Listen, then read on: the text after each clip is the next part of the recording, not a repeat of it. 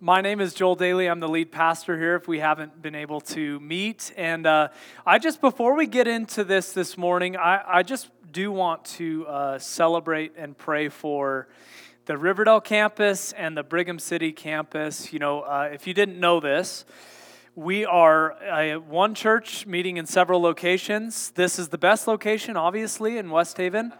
Um, yeah, these will get to have a little pride in our campus.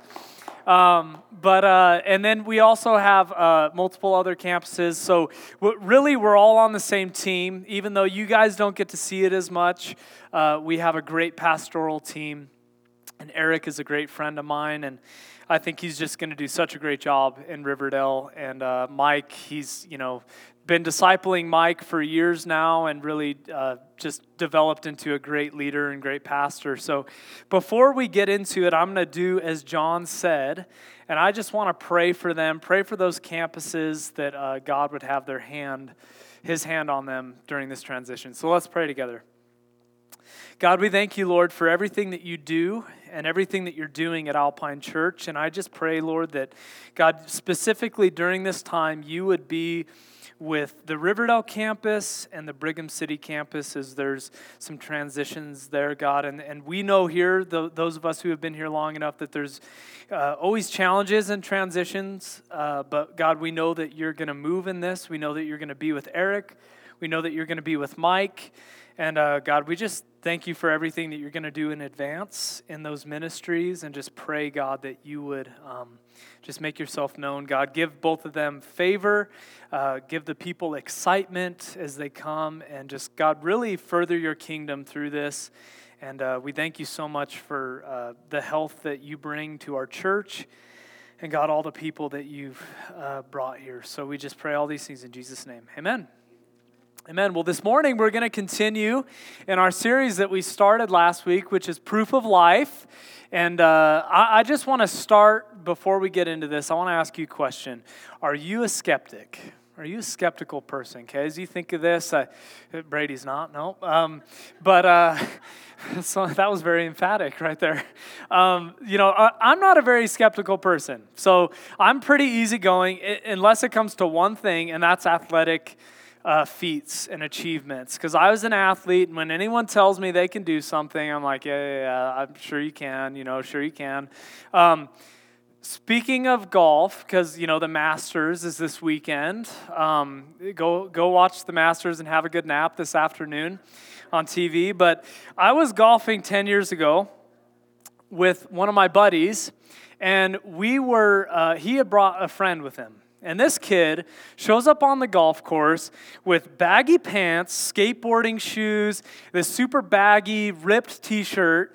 You see his underwear, and I'm like, who is this guy who you brought with you, right? Like, no golf etiquette whatsoever. And he's the cockiest. I mean, at this point, we were kind of kids. He's the cockiest kid I've ever met in my life. He just was bragging himself up. And one of the things he said, uh, he was going to have to prove it to me. He said, Oh, yeah, no, I, I've hit it consistently with my driver over 400 yards. And I'm like, oh my gosh, come on, man. Like, no, you have not hit it 400 yards. Like, the PGA average is like 320 yards, and the, the big hitters don't even hit it 400. So we get up to the first hole, the tee box, and uh, he takes his warm up swing, and it is just like absolutely reckless like no control whatsoever. I'm like, okay, if this is going 400 yards, it's going to go 400 yards that way or that way, or it's either going to, he's going to not even hit the ball, right? Because there's no control. He steps up and he hits that ball, no joke, probably 370 yards. And I'm just like standing there, like, are you serious? Like, right down the center of the fairway. Um, I beat him pretty handily because he couldn't do anything else. So he was like a real life Happy Gilmore. But um, all he could do was drive it big. That's all he could do. But you know, like when someone tells me something so outrageous, I'm going to make them prove it. I'm going to make them prove it to me that, that they can really do that. And that's really what this series is all about proof of life, because something so outrageous and big as the resurrection of Christ that we looked at last week, I mean, people are going to want proof of that.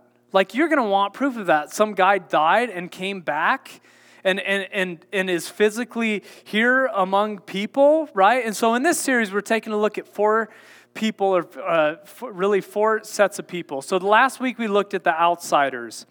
And the outsiders were the first people to see the risen Savior, Jesus, after he had uh, defeated the grave. Okay? And, and it was women.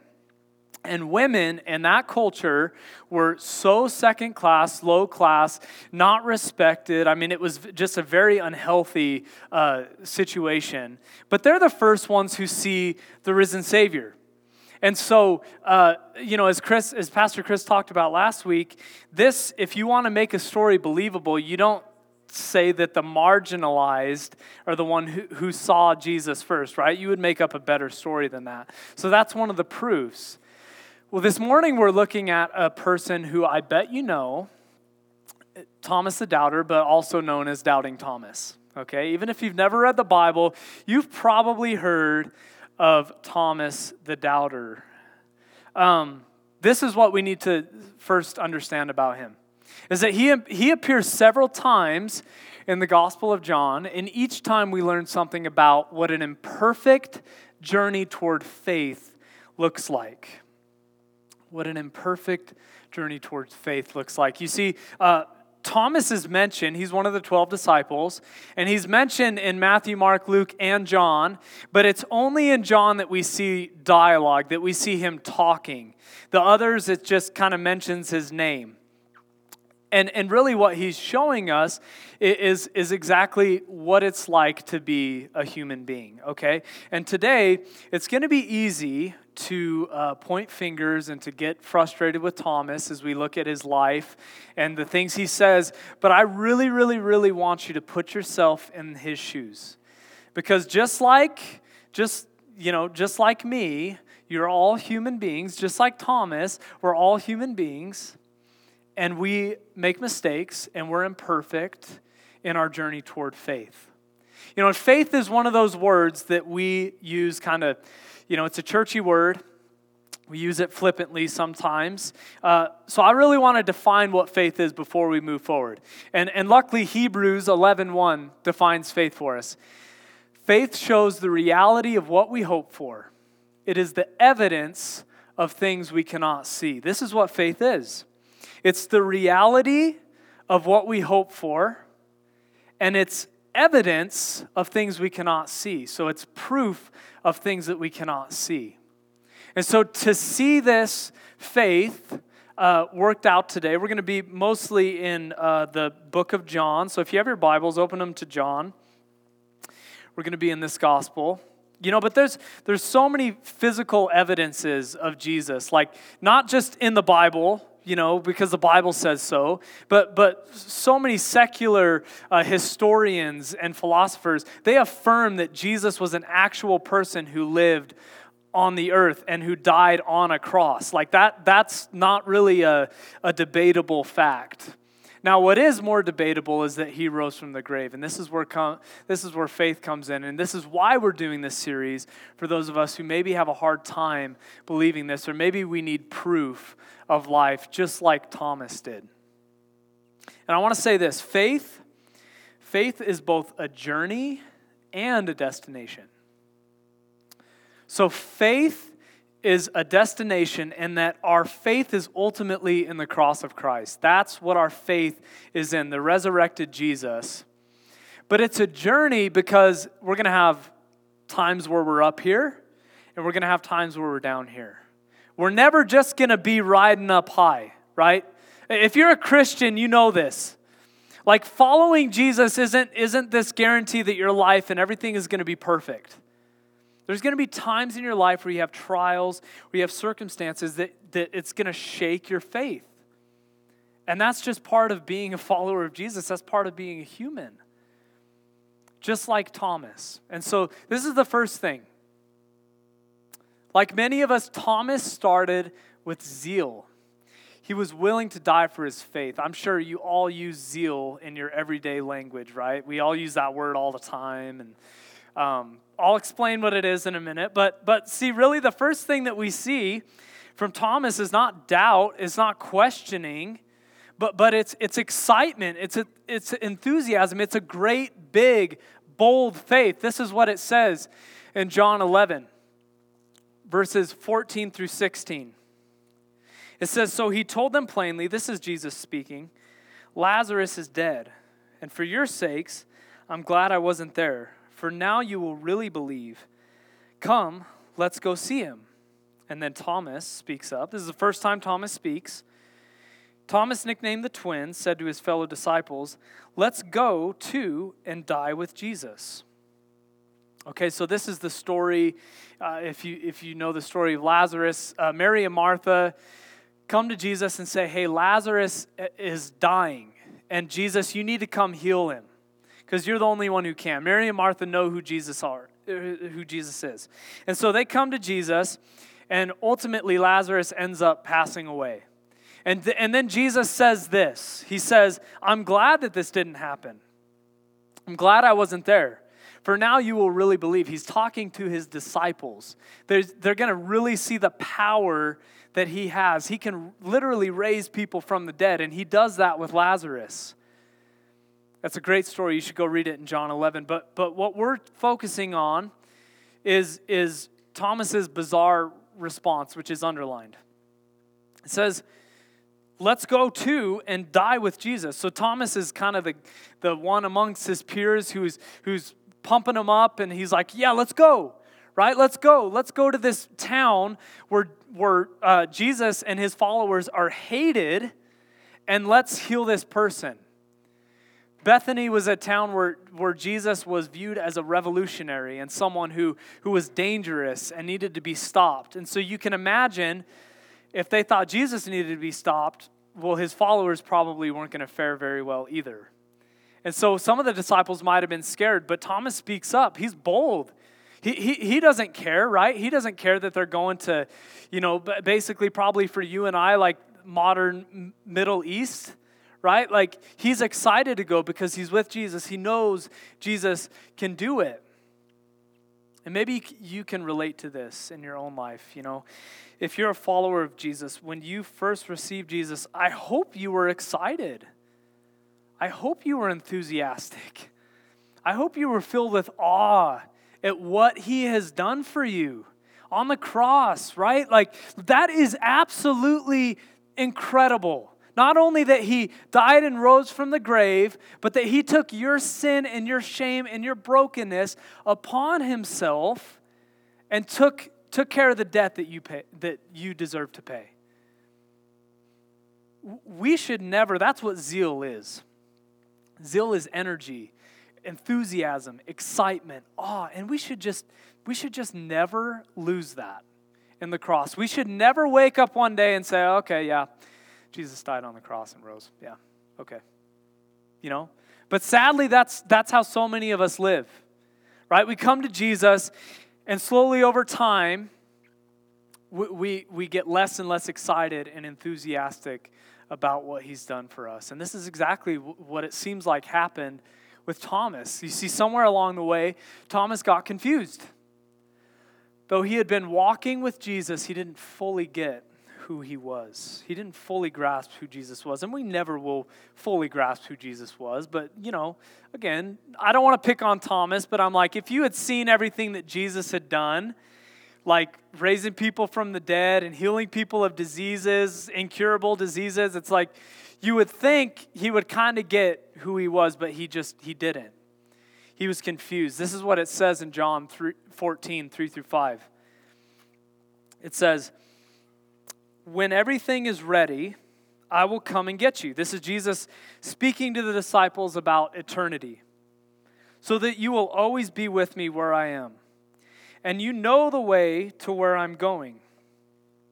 And in verse 5, it says, No, we don't know, Lord, Thomas said. I could just imagine that.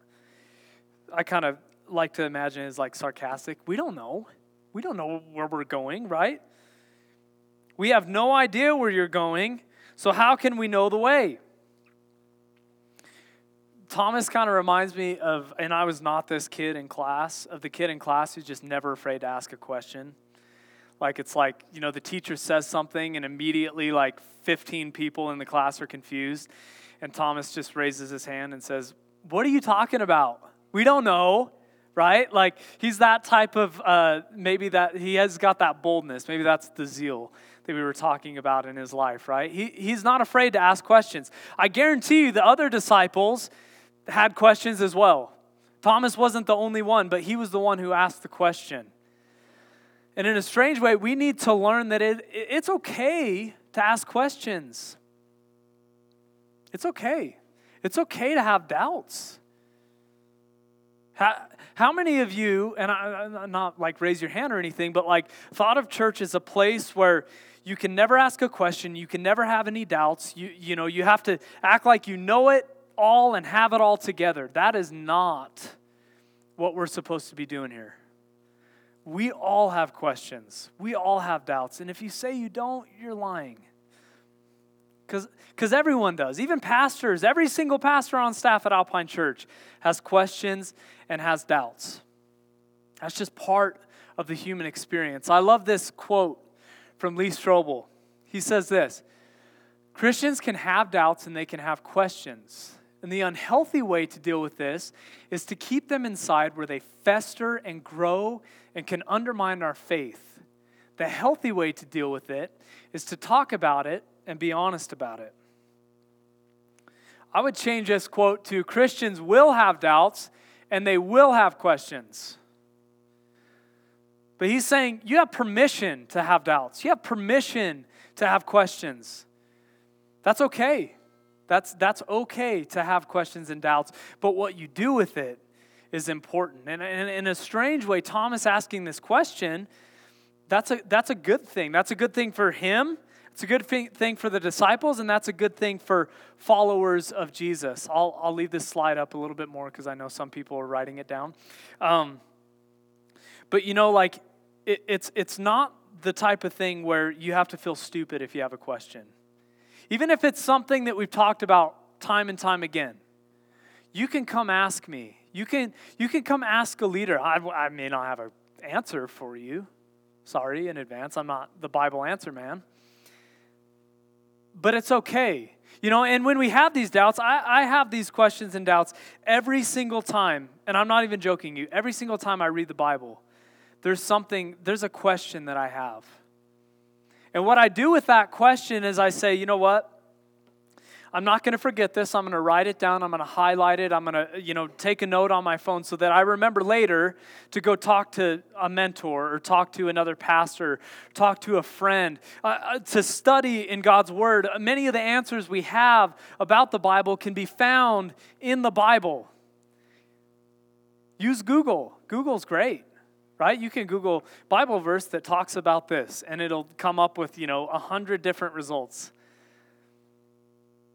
We have no excuse for not looking into our answers. But, but you know, Jesus, even when we have answers, I love the way that he responds to, to Thomas's question. He says this John 14, 6 and 7. Jesus told him, I'm the way, the truth, and the life. No one can come to the Father except through me. If you had really known me, you would know who my Father is. From now on, you do know him and have seen him. This is one of the most famous verses in the Bible. Jesus, I'm the way, I'm the truth, I'm the life. No one comes to the Father except through me. This is why we say at Alpine, and you're going to see this on billboards it's Jesus plus nothing. It's, it's not our good works, it's not our intellect, it's not anything like that. It's Jesus alone that gives us our salvation. Jesus alone. This is controversial too, right? Because this isn't saying, believe in your heart anything that you want, just as long as you believe it really hard and sincere, you know, you'll be okay. That's, that's not what this is saying. This is very polarizing. This is black and white. Jesus is the way, the truth, and the life. And no one comes to the Father except through him. And then he says, If you had really known me, you know my Father. And now you do know him and you've seen him. That's because Jesus is fully God, the embodiment of God in humanity. Jesus wanted to make this clear to Thomas, but he, he wanted to make it clear to you and I too, I believe. And I bet you didn't notice this in this verse. This is a direct answer to Thomas. Jesus told him, not Jesus said or Jesus told them. Jesus told him, Jesus told Thomas. So thank you, Thomas, for asking this question, right? Thousands of years ago. Thank you for asking this question. Because we would all say, oh, well, Jesus is the way, Thomas. Don't be stupid, right? We know. But again, put yourself in the shoes of, of the disciples. I mean, this is heavy. This is heavy stuff. But see, this is what happens with Thomas. After the death of Jesus, Thomas became a skeptic. And he needed proof of life, not just a secondhand testimony. So the next place where we see Thomas's dialogue is, is uh, where we, we get his name, Doubting Thomas. And it's what he's known for. Because he's, he's a really, at this point, you know, he, let, he didn't he didn't uh, take his questions and his doubts and process them in the right way. He let the fear and worry and anxiety overcome him, and he became a skeptic. Even though Jesus had laid out what was going to happen, he still didn't believe. And he needed not just his the disciples telling him, he needed uh, Jesus himself to tell him. This is what it says in John 20, 24. One of the 12 disciples, Thomas, was not with the others when Jesus came. We don't know why. He just wasn't with them. They told him, We have seen the Lord. But he replied, I won't believe it unless I see the nail wounds in his hands, put my fingers into them, and place my hand in the wound in his side. He's a total skeptic, right? He, he's not going to take the disciples' word for it. And maybe, again, putting yourself in his shoes, maybe he didn't want to believe it. Because if he believed it and it wasn't true, how, how disappointed, how sad would he have been, right? Maybe he thought that they were playing some practical joke on him or something. In other trans, in other uh, accounts, gospel accounts, you know, it, it's, it implies maybe you saw a ghost right? That's more plausible than Jesus rising from the grave and seeing Jesus physically. But Thomas just, he just won't believe it. And, and many of us, maybe sitting in this room, maybe, you know, that would be our response. No, I, I want proof of this. I don't want you to just tell me. I want proof of this. You know, 11 or uh, yeah, nine of his closest, because Judas was gone by this point, nine of his closest companions for the, for the past three years, he will not trust them. He, he, has to, he has to see Jesus himself. And, and so many of us are like this, right? We, we just say, you know, I'm not going to believe it. It's too simple. It's too fairy tale. It's too out there. I can't believe it. It's not enough evidence for me. Well, I want to tell you about a person who is like that. So he was a he was a hot shot at the Chicago Tribune. He was, uh, you know, at the top of his game. I mean, the Chicago Tribune, one of the biggest papers, publishers in, in, the, in the world. And he saw no need for Jesus, zero.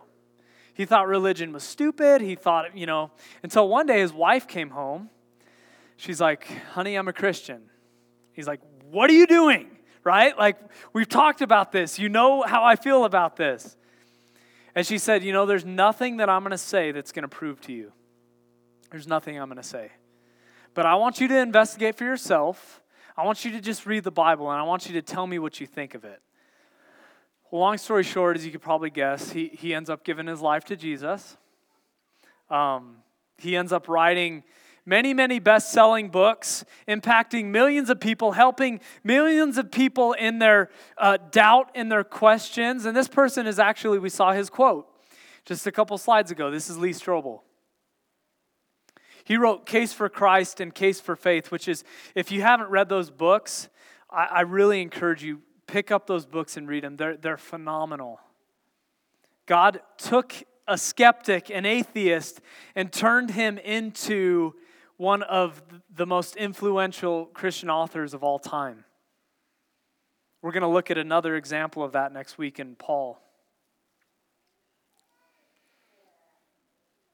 But you see, this is, this is what happens when, when we question, when we doubt, and we bring him to God. God is faithful to give us answers. And this is what happens in Thomas's life. When Thomas encountered the resurrected, the resurrected Christ, he reaffirmed his faith.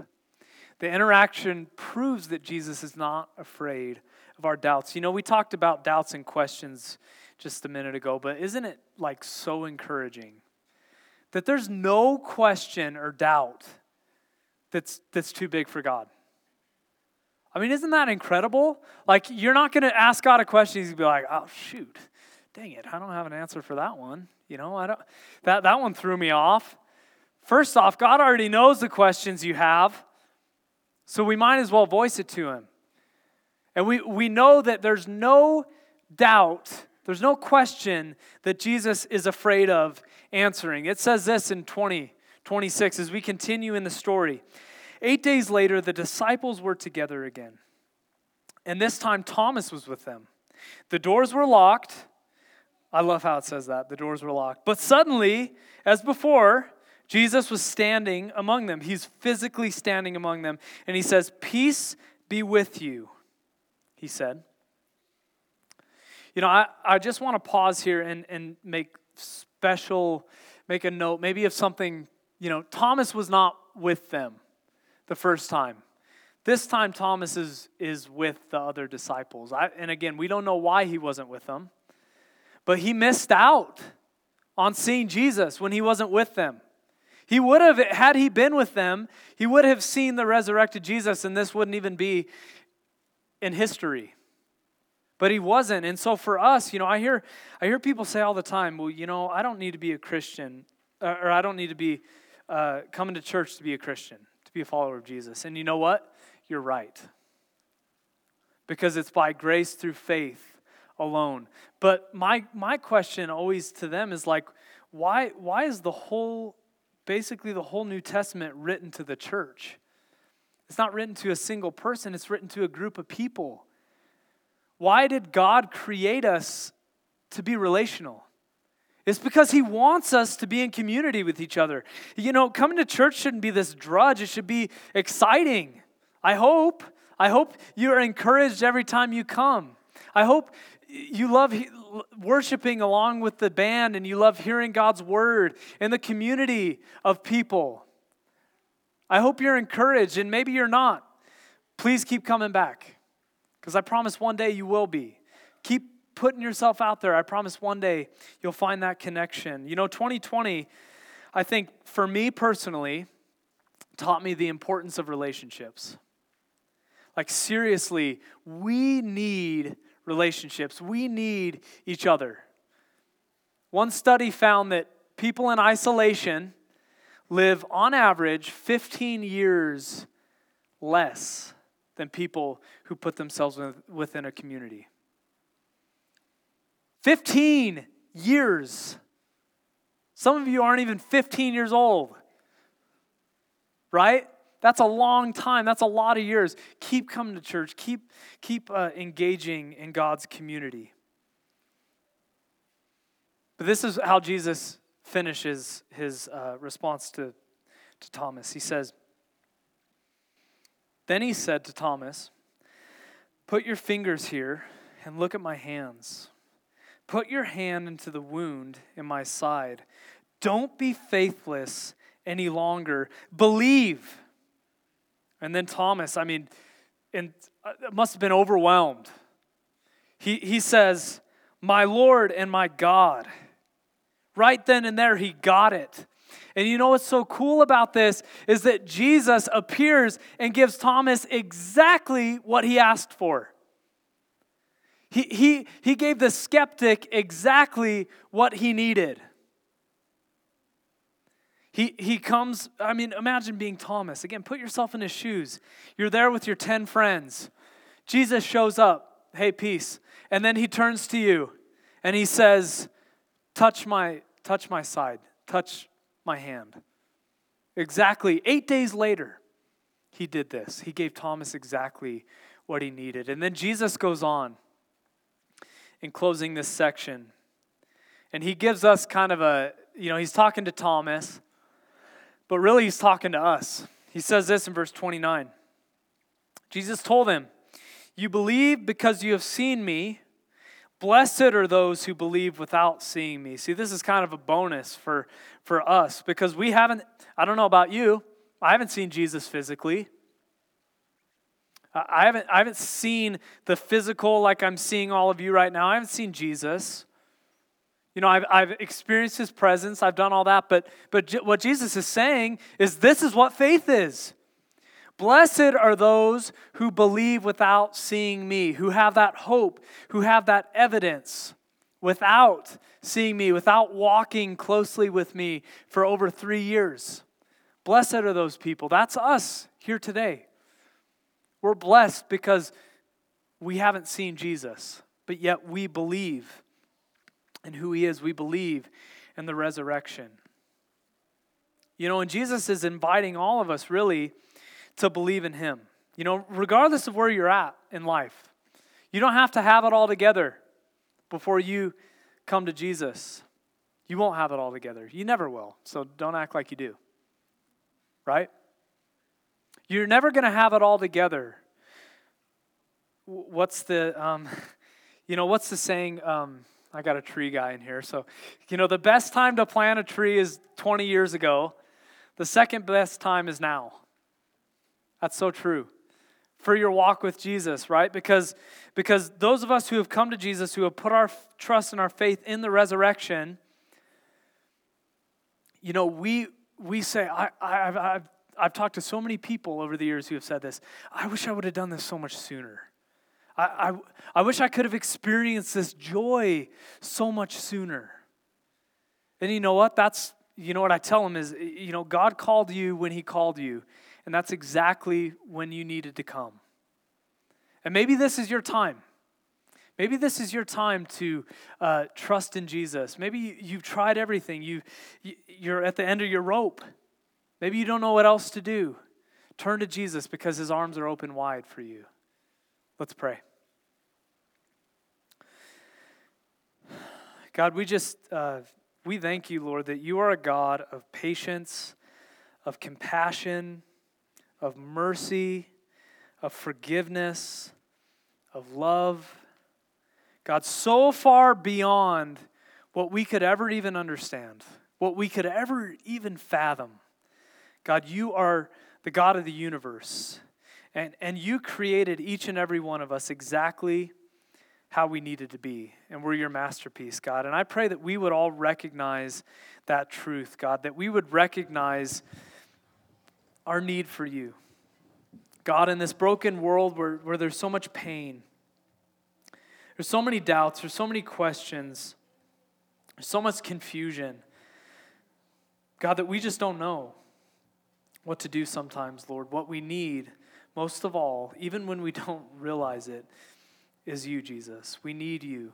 We need your presence. We need your power at work in our life, God. We need your purpose in our lives. And I pray, God, that, again, everyone here is unique they're in their own place. God, just meet them where they're at in this time, God, whether they've been following you for decades or whether maybe they haven't made that decision and they're just investigating. God, reveal yourself to them.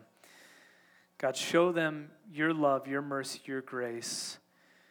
And Jesus, what you've done on the cross. God, you took our shame, our sin upon you. You paid the penalty that we deserved so that we could have life. God, thank you for proof of life. Thank you for your word. Thank you for all these people. I pray these things in Jesus' name. Amen.